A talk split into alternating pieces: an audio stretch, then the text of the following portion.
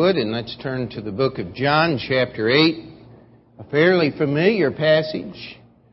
The story of the woman taken in adultery. John chapter 8.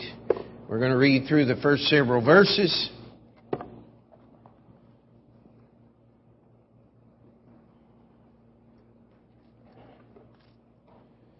Jesus went unto the Mount of Olives, and early in the morning he came again into the temple, and all the people came unto him, and he sat down and taught them.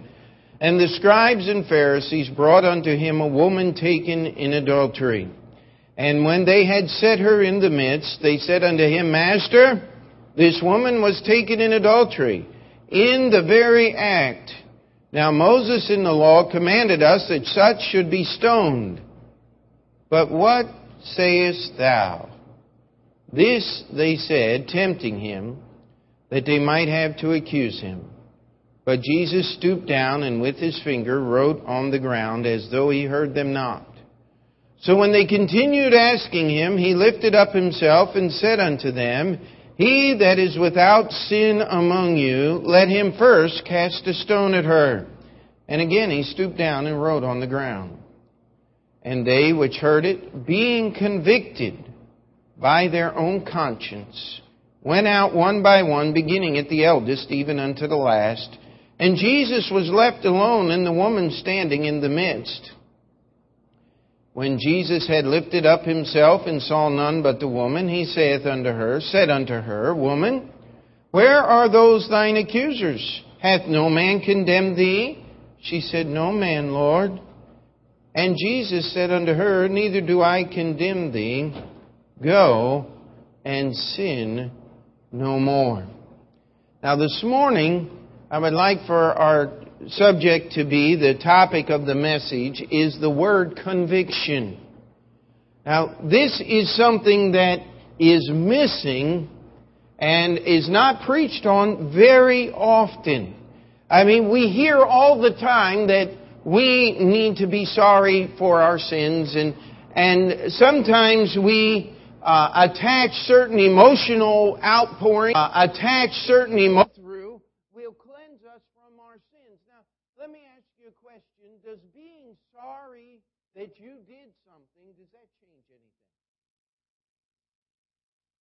And uh, I I grew up out in uh, the country part down in Maryland. My parents are all from Pennsylvania, and, and so hunting was a big part of my growing up. I to go out in the woods and sit there and and uh, normally what happens is I go out in the woods and sit there and nothing happens. Uh, but with a loaded gun, who's going to bother you? Amen? And so you get to think a little bit and, and those things. And that's one of the things I like to do. But that's a huge responsibility.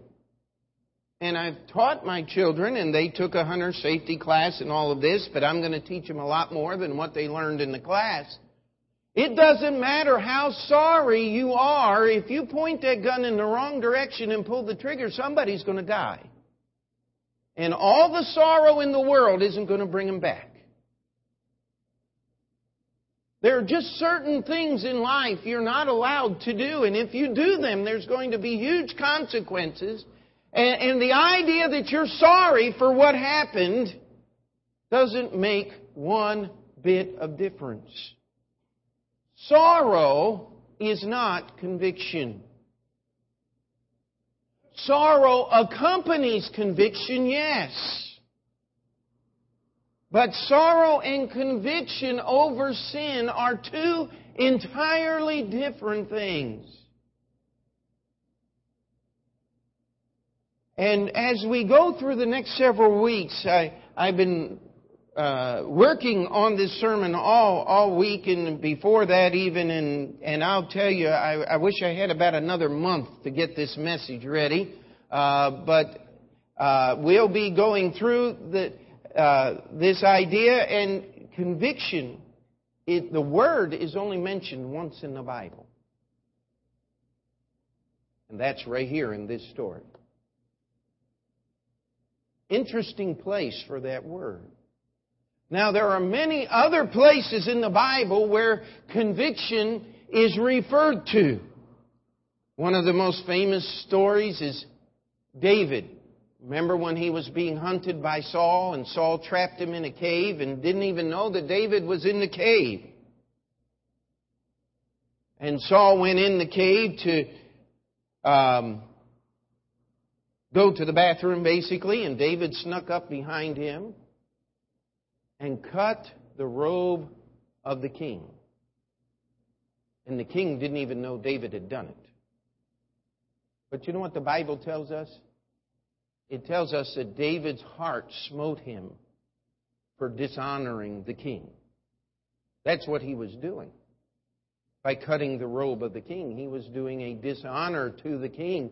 Uh, you didn't have tailors that traveled with you as as the king would go back to the city of Gibeah where he uh, set up his kingdom, everyone that saw the king would see the rent, the hole in his garment. And, they would, uh, they would think a little less of their king that he allowed David to come up and cut that garment. David's heart smote him, the Bible tells us. That's conviction. But there's a lot of things that are attached to conviction that just aren't in the Bible. And I, I want us to look at this story and just go through the story first. I, I want the scripture to be number one in our thoughts today, not the ideas of man. But I ask that you would listen closely because we're going to be dealing with some things that are, that are not just on the surface of Christianity. And we need to ask the Holy Spirit to work in our hearts and lives and help us to understand this because communication is more than just saying words. It's more than just understanding the grammar and what is going on. When we're talking about biblical communication, what we're trying to do is we are trying to get God's words and allow them to touch our hearts. Amen? And before we go any further, I want you to understand that conviction is something that only will come in your life as you get close to Jesus. Not to church, not good works, not anything else, but as you get close to the Lord Jesus Christ. And that's why I challenge you don't equate sorrow for your sin for conviction, because it's not. Don't think that just because you feel bad about something, let, let, me just be very blunt this morning. Hell is full of people who feel very bad about what they've done. But it's not going to ease their suffering one little bit, it only adds to it. And as we look through this story, we've just read it. Jesus was in the temple teaching. He comes back from the Mount of Olives just outside the city of Jerusalem, walks down into the temple, and all the people, when they see Jesus, they come to him. Now, we got to get an idea of what this temple was like. Uh, the, the porch that was called Solomon's, probably where this happened. In the book of Acts, we'll find out that 5,000 men got saved in one service in, the, in this location of the temple. Now, an area that would hold 5,000 men plus other people is a whole lot bigger than this auditorium. And of course, it was outside. There was, there was no roof on this thing. It was an open air uh, situation. And so Jesus, as he walked in, there were literally thousands of people, some of them standing in line to offer their sacrifices. Some had already done so and were quietly praying. Others were talking. There were different rabbis all through the place there who were teaching different Bible lessons. I mean, it was, it was quite a scene. And as Jesus walks in early in the morning, all the rabbis stop teaching. They want to, they want to hear Jesus. And the people begin coming together and, and, and, crowding up, and Jesus is standing there. The Bible says that he sat down and taught them. And as he's teaching them God's Word, all of a sudden the crowd starts moving. And, and, there's a disturbance and everybody, I mean, you get a big crowd of people like that standing shoulder to shoulder and somebody starts moving through the crowd. I mean, things happen. And, and everybody's getting a little disturbed here and here come, they turn around and, oh my, it's, it's the chief priests, it's the Pharisees, it's the big people here. We better get out of their way. And they move through the crowd and they drag this woman up and they stand her before Jesus. They said, We've convicted her. We have found a guilty woman. She is guilty of adultery. In case you're wondering, there's no question about her guilt. We caught her in the very act. Now, our first question is where is the man that had to be with her? That's our first question, isn't it? But this morning I'd like us to put aside the, uh, the conniving and the scheming of the Pharisees. And I, I want us just to look at the life of this woman. Was she guilty? Yes? No? You can say it out loud. It's okay. Say yes. She was guilty. There is no question. They didn't need trial by jury. Not even Johnnie Cochran could get her off.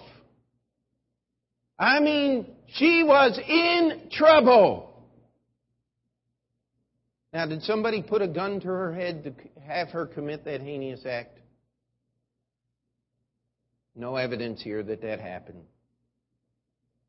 People choose to sin, do they not? And this woman, whether she was beguiled and tricked so that she could be used by the Pharisees, we don't know. But we do know that she sinned. And they were there to catch her. And she was caught. Just being sorry for your sin is not conviction, my friend. Not biblical conviction. And by the way, the poorest excuse that you can have for sorrow is when you're sorry that you got caught. Amen? That is offensive to God. Yet that is the greatest kind of sorrow that you and I experience in this world, is it not? I mean, there's not a one of us in this room that doesn't do things that we're glad that nobody else except God knows about. That's human nature. We're glad that, that we don't carry our thoughts around on a little screen on the side of our head so people could see them. You get fired every day if you did that. Isn't that true? If people could see what was going on in your heart, we could never get through a service with this many people at our church. Because somebody's thinking about dinner. Somebody wants to go watch the football game. Somebody else is trying to figure out whether the Yankees are going to make it to the World Series again or not. I mean, we've got all these ideas, and then some of us are carrying heavy burdens from this world burdens of sickness and disease, burdens of hurt and pain, burdens of other people injuring. Aren't you glad God kind of covered all that up? But let's look at this woman she was guilty. They brought her to Jesus for judgment. Now, let me ask you a question. Even though there's no evidence that these Pharisees had any righteous intentions at all, they wanted to tempt Jesus, the Bible tells, tells us. But if you want judgment for sin, where do you go? You go to Jesus, don't you? I mean, they went to the right place. They had a sinner with them. And by the way, I want to remind you of something. God's law was on their side. Isn't that true? What did God's law say? If you commit adultery, you should die. Now, someone says, they don't have that law in America, do they? No. Probably a third of the population would have to be executed. It's, it's a sad day in which we live. And no, we're not endorsing going back to the Bible, uh, to the Old Testament law. What we are saying is, this is what the Old Testament law had. This is what the, the uh, penalty was. They brought her to Jesus. They were in the temple of God.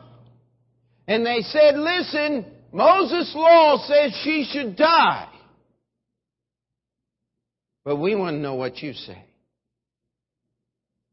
Now, here was their reasoning. The Bible says they were trying to tempt Jesus.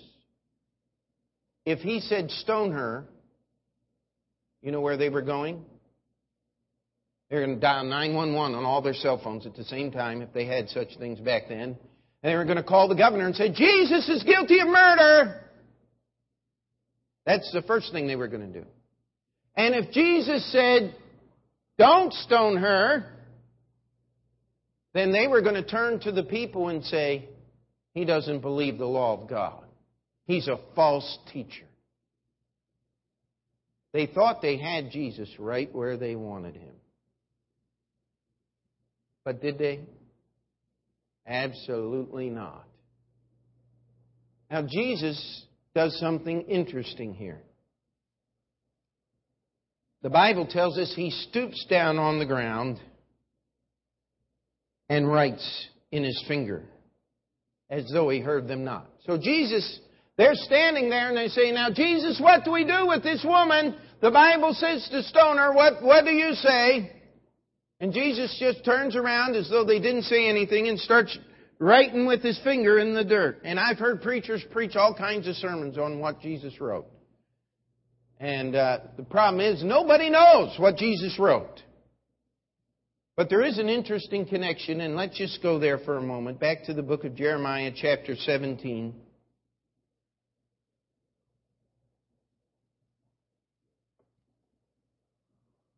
Jeremiah chapter 17. We'll start reading in verse 12.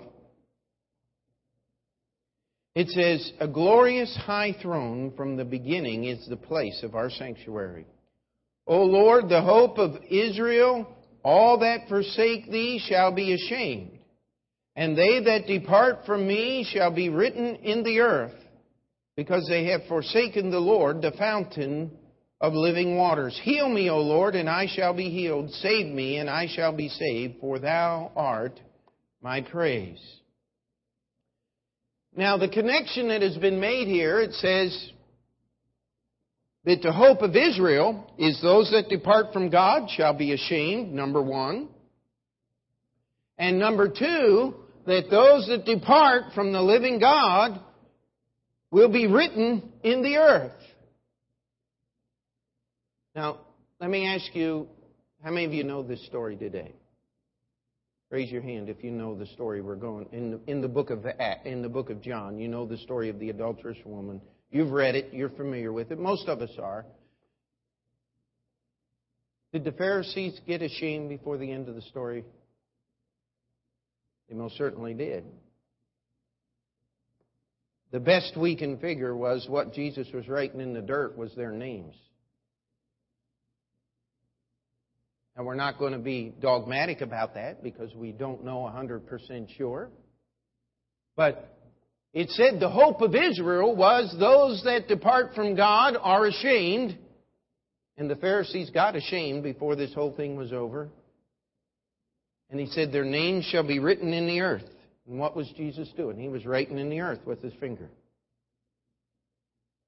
I just think that all of a sudden they looked down and there was my name. That's His name. How does He know our names? Oh, He was God. He knows everything. Amen. Now, let me tell you something. The Pharisees studied the Bible much more than any person that goes to church today. But who brings to our mind what's in the Scriptures? the Holy Spirit of God, isn't He? If you will take God's Word and put it in your heart and in your mind, the Holy Spirit will use it to help you. Amen? This is the only passage in the Bible that's like this. That's why we make the connection there. And so we'll just leave that and come back. Jesus stooped on the ground and they continued asking him. Now remember, there are thousands of people gathered around. Here is this group. They drag this woman in here. Some of the people don't even know what's going on. The majority of them are passing back through the crowd. Hey, she's, they got an adulteress. They're asking Jesus what to do in judgment of her. And Jesus just turns around, starts writing with his finger on the ground. And they keep asking. Who knows how long this process went on? Could you imagine the tension as they're saying, What are you going to do, Jesus? And he just writes out another name in the dirt. What are you going to do? And he writes out another one. Finally, they get into a course, and, and Jesus turns around and he makes a statement that has been misquoted and unquoted and all this through the years. Uh, yet it's one of the most beautiful statements in the entire Bible. He stood up and he said, He that is without sin among you, let him first cast a stone at her. He said, Whichever one of you has no sin, go ahead and carry out the judgment of the law against her. Now, what was Jesus doing to these men? He was convicting them, wasn't he? You see, they had brought this woman to be convicted and to be judged by Jesus. There was no doubt about her sin and about her guilt. But here's what Jesus did. He gave them something that we have very precious little of today. While he was writing in the ground, and maybe he wrote nothing in the ground, just drew pictures or something, just put marks in the ground. We don't know. But he did give them time, he did give them time to think about what they were doing. We get into a lot of trouble when we do things that we don't think about, don't we? We don't ask counsel at the Word of God. We just do what we think is going to be best and pray that God will help us and make it turn out. I, I want to tell you that's the opposite of conviction. Jesus turns the tables on these Pharisees, these religious leaders, and he begins to, through the power of the Holy Spirit, convict each one of them of their own sin. Look what the Bible says. Verse 9, and they which heard it, being convicted, the only time in the Bible that word is used, by their own conscience, went out one by one, beginning at the eldest, even unto the last. One by one, they dropped the stones and turned around and walked away until there was nobody left but the woman and Jesus. The Bible says they were convicted in their own conscience.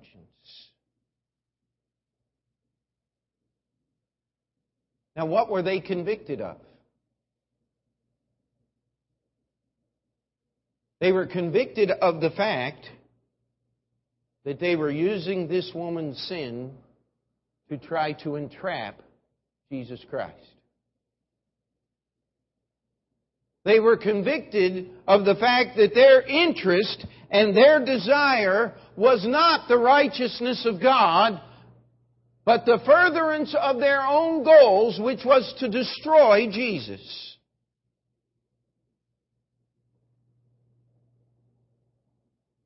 They couldn't go through with their plan because they came under conviction, the Bible says, of their own conscience. Now, that word conscience is probably one of the most misunderstood terms that we deal with today. How many of you have a conscience? You better raise your hand. If you don't, you're in big, big trouble. You know, the Bible does speak of those who have no conscience. The biblical word for someone who has no conscience is the word reprobate. This is a person who cannot be touched with the working of the Holy Spirit of God. We could talk about many, many stories, illustrations of this fact. But let's just put it very simply. There's not a one of us in this room that's old enough to understand what's going on that has not been touched in our heart, in our mind, with this thing called conscience. That we've not been convicted that we should not do this. We should not be watching this. We should not go to the such and such a place. And, be very, very careful. We, we've talked about this many times do not listen to the little voices. The world is full of voices. And you can tune yourself in on frequencies that God never intended a human being to be tuned in on. Sometimes we, we make a little light, but there are people that struggle all their lives with hearing voices. And it's because they've tuned themselves into frequencies that God has never intended. You can teach yourself to listen to a lot of different things that aren't of God. But conscience is something that will always direct you to God. That's how you know that it's conscience. It's the restraint, I believe conscience is the restraining work of the Holy Spirit of God upon mankind as a whole. The grace of God that bringeth salvation hath appeared unto all men, teaching us that denying ungodliness and worldly lust, we should live soberly in this present world. The Bible tells us that during the time that is called the tribulation, that that restraining work of the Holy Spirit is going to be pulled off this planet, that it will not be functioning. You imagine, and we hear about all the evil that goes on, but imagine what would happen if there were no conscience. It's going to be a terrifying time.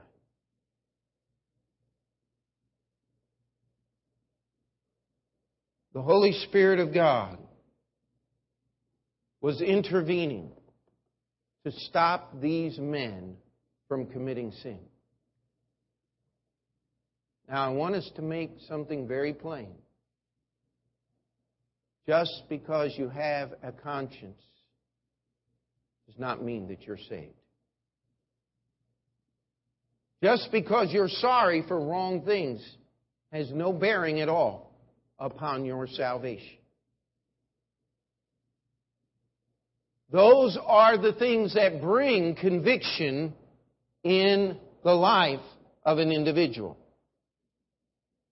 But I want us to define this thing called conviction by the actions and the attitudes of the woman who was brought in adultery. And she is standing there before Jesus.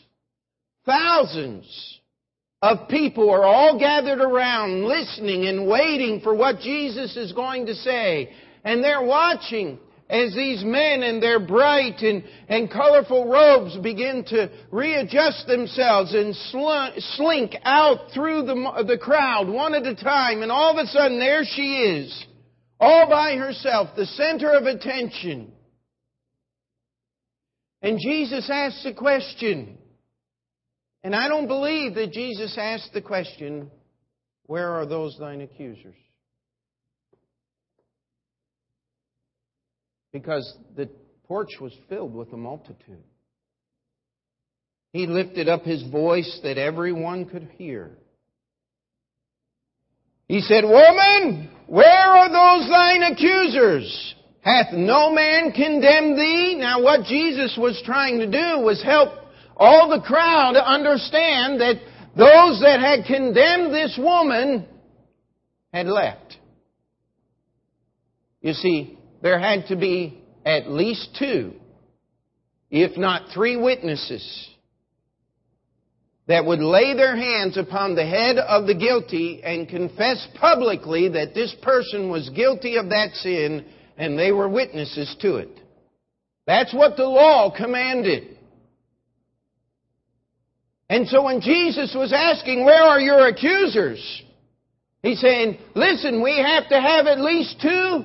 The best is three to come forward and lay their hands upon your head and pronounce you guilty because of what they know and what they know to be true.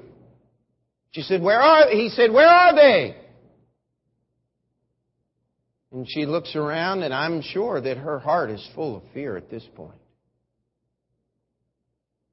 Because I doubt she's been watching the men as they leave. Her attention would have to be riveted in one place and one place alone. You see, they had brought her to Jesus as the judge. And so where would her attention be other than on the Lord Jesus Christ?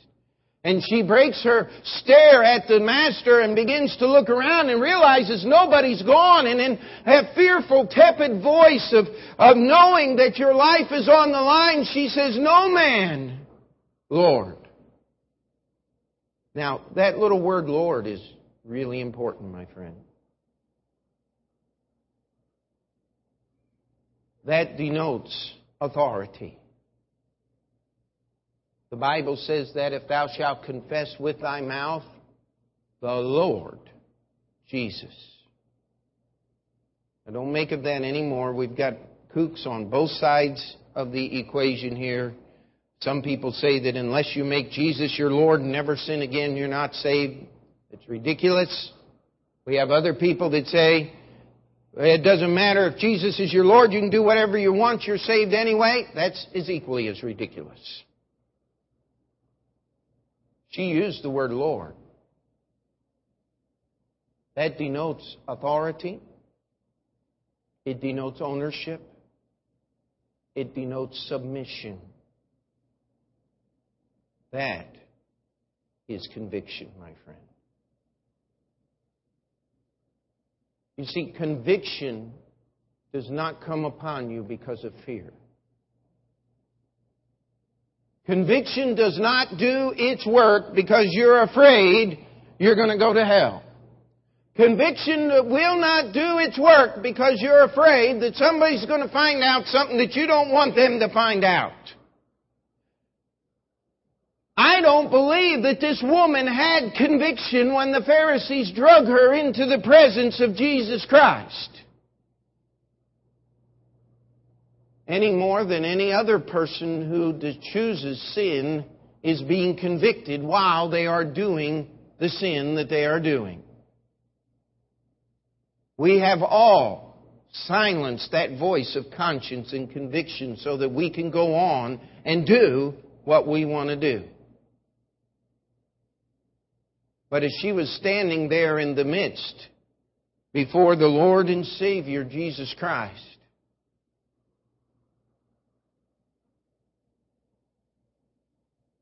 She heard the things that he said. No one had to tell her she was guilty. But here's what Jesus said. Verse 12. Then spake Jesus again unto them. I'm sorry. Verse 11. And she, she said, No man, Lord. And Jesus said unto her, Neither do I condemn thee. Go and sin no more.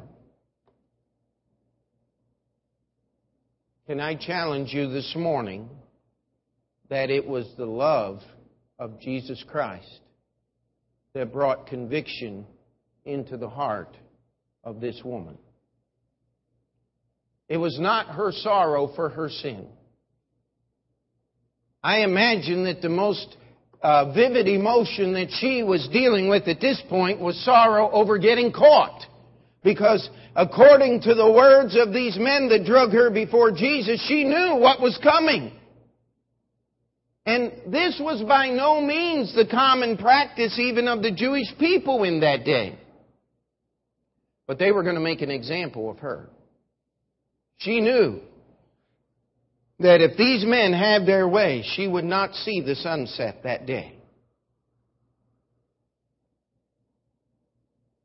And her understanding of God and doing right, she had no hope of life in heaven with God because she was being killed for her sin. It's a pretty pathetic picture, isn't it? And yet, when she met Jesus, who is the author of these words called the Bible, through the Holy Spirit, Jesus is the living Word, our Bible is the written Word. She experienced something that she could not find anywhere else. It was the love and the long suffering of God. Amen? That drove her to conviction, which would bring, I believe, salvation.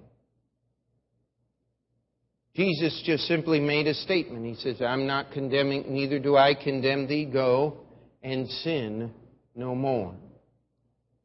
Now, does that mean that she would never commit another sin as long as she lived? Absolutely not. But it does mean that she didn't repeat this one. Amen. God will save you from your sin. I want to read a verse, Romans chapter 2, verse 4. You can turn there if you'd like. But the writer of Romans, the Apostle Paul, is talking to the Jewish believers in the city of Rome, and he says, Or despisest thou the riches of his goodness and forbearance and long suffering, knowing not that the goodness of God leadeth thee to repentance? He said, Listen, God has given you time. You wonder why God doesn't rain judgment out of heaven and just destroy people who do wicked things. It's because He's good. It's because He, he is forbearing and He is long suffering. He's giving us an opportunity to draw closer to God. If you want true Bible conviction about your sin, there's only one place you can go. You got to get close to the Lord Jesus Christ. Read this book called the Bible. You say, I, I've never read the Bible before. I don't know anything about it. Where would I start? Start with the book of John, where we're getting this message right here. Start there. Read the Gospel of John. I say most of us here that could, if we had the desire, if we chose to do so, could read through the Gospel of John this afternoon. It's 21 chapters, but don't let that scare you. Most Bibles, it's only about 15 to 20 pages long. In fact, if you read the newspaper, You'll spend more time and read more words in your newspaper than you will reading the Gospel of John.